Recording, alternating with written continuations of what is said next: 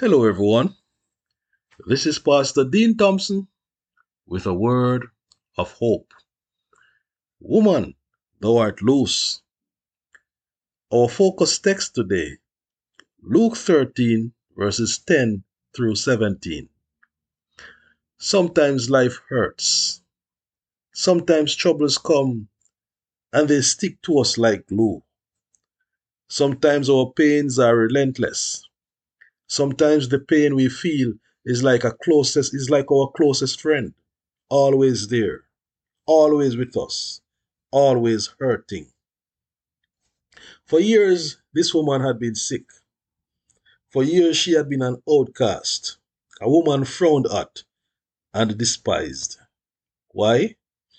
Because of her illness, because of her status, because of her sex. She had it double. She was a woman who was very sick. She lived in a society where women had very few rights and were often marginalized.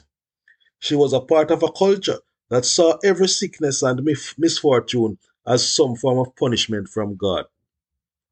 That was the mindset of the people, and it was probably her mindset too. For 18 years, she was bent over fully and could not straighten herself. She endured constant nagging pain in her back. She was bowed down so badly, looking up was difficult, and would put pressure on her neck. She walked with a stick for support. Her steps were feeble and slow. Some Sabbaths she would go to the place of worship, and some would scoff at her. Why does she keep on coming? Can't she see that God has nothing to do with her? The fact that she was sick for so very long is what they would use to support this view. But she kept on going. One Sabbath, she went to the synagogue. There was a different rabbi there. She tried to be inconspicuous, but in her condition, that was an impossibility. When he saw her, he stopped teaching and called her to come to him. It was strange that this rabbi had called her. No other ever did. In fact, they would often pretend they never see her. She was nervous, but she slowly made her way to him. When she got to where he was, he looked intently at her, and in the most loving tone she ever heard, he said, Woman, thou art loosed from thy infirmity.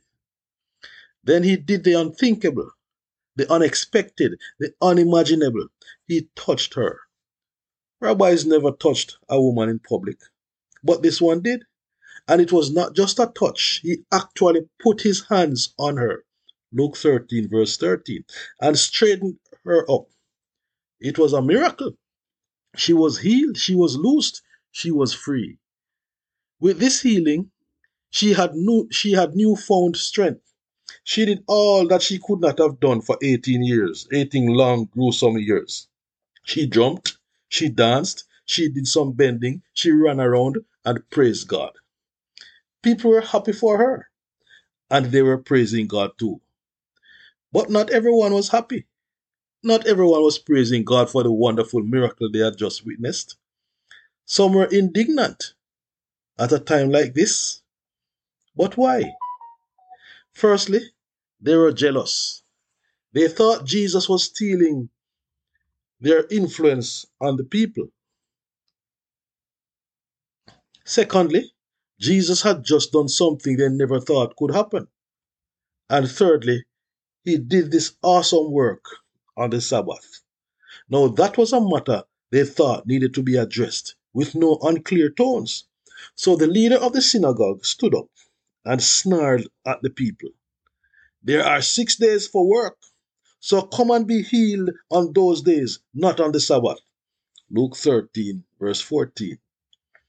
He really wanted to chide Jesus for the miracle he performed, but he was afraid to address Jesus directly, so he gave it to the congregants, the healed woman included, as if anything had happened there that any of them had control over. Jesus healed the woman, but the synagogue ruler did not address Jesus directly, nor did he address the woman directly, he addressed the whole congregation. Jesus, in his response, spoke to all the leaders present. You hypocrites, he said.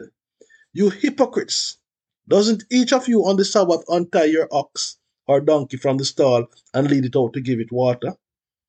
Then should not this woman, a daughter of Abraham, whom Satan has kept bound for 18 long years, be set free on the Sabbath, Sabbath day from, from what bound her? Luke 13, 15, and 16.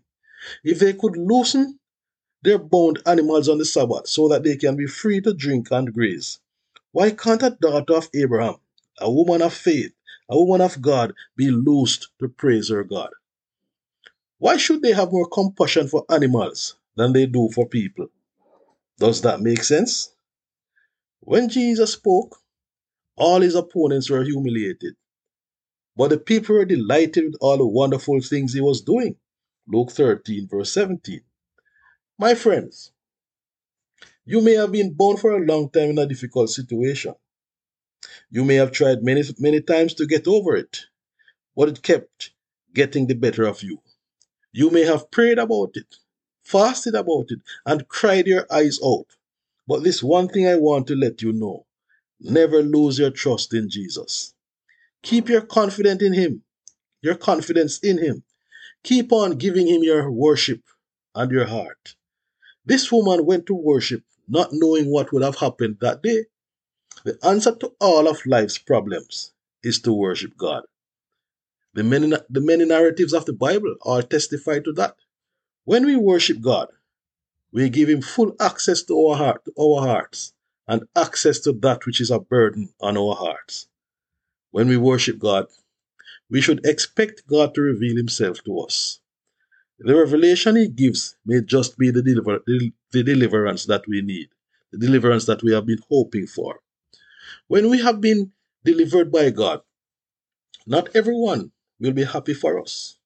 Sometimes the ones we least expect may be the ones most offended. But we mustn't let that hinder our praise. Praise God anyway.